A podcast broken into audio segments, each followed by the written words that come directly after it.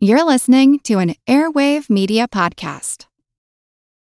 For the ones who work hard to ensure their crew can always go the extra mile, and the ones who get in early so everyone can go home on time, there's Grainger, offering professional grade supplies backed by product experts so you can quickly and easily find what you need.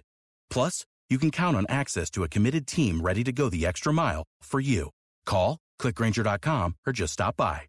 Grainger, for the ones who get it done.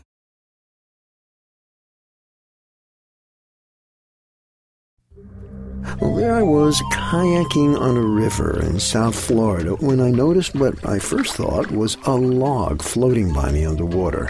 And then I saw the tail. It looked like a mermaid's tail, and I realized I was getting my first glimpse of a manatee in the wild. I'm Jim Metzner, and this is The Pulse of the Planet. I was soon to meet up with Pat Rose, an aquatic biologist and executive director of the Save the Manatee Club at Homosassa State Park, a great place to see manatees. Well, I've been working manatees over 40 years, and one of the things I was attracted to is they're absolutely docile. They can't be aggressive. The worst thing they can do is swim away from you. The mother of a calf might swim between you and its calf, but they're never going to attack you. They can't be mean. They're not aggressive, and they need us to protect them. Manatees have no real enemies other than the fact that man has been the one that literally hunted them almost to extinction, still kills many of them today by accidental strikes from boats, whether from the propeller cuts or from the high speed impact. So it's quite important that we slow boats down in the most important manatee habitat.